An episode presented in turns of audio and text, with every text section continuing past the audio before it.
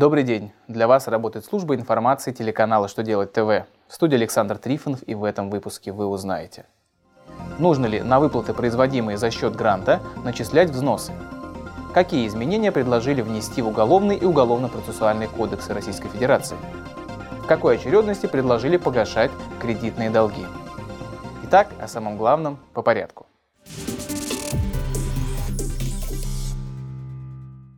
Минфин сообщил, что если сотрудник получает выплаты за счет гранта, на них нужно начислить страховые взносы.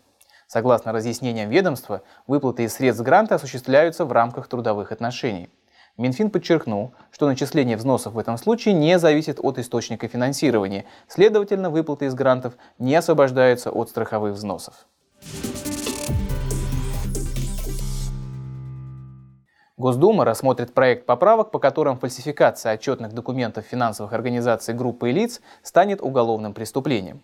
На рассмотрение Госдумы поступил законопроект с изменениями в Уголовный и Уголовно-процессуальный кодексы России, которые должны бороться с подделкой финансовых документов.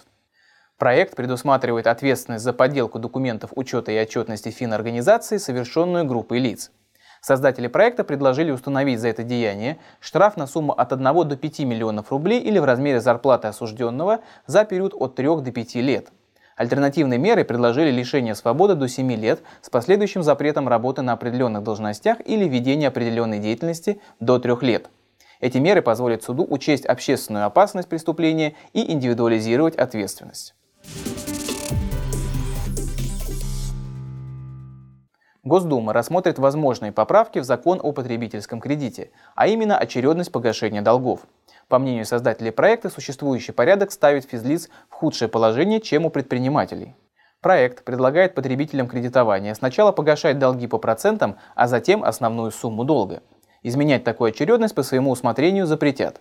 Если проект примут, то его вступление в силу придется отложить на полгода, чтобы кредитные организации успели перенастроить программное обеспечение и обновить технологии автоматизированного обслуживания клиентов.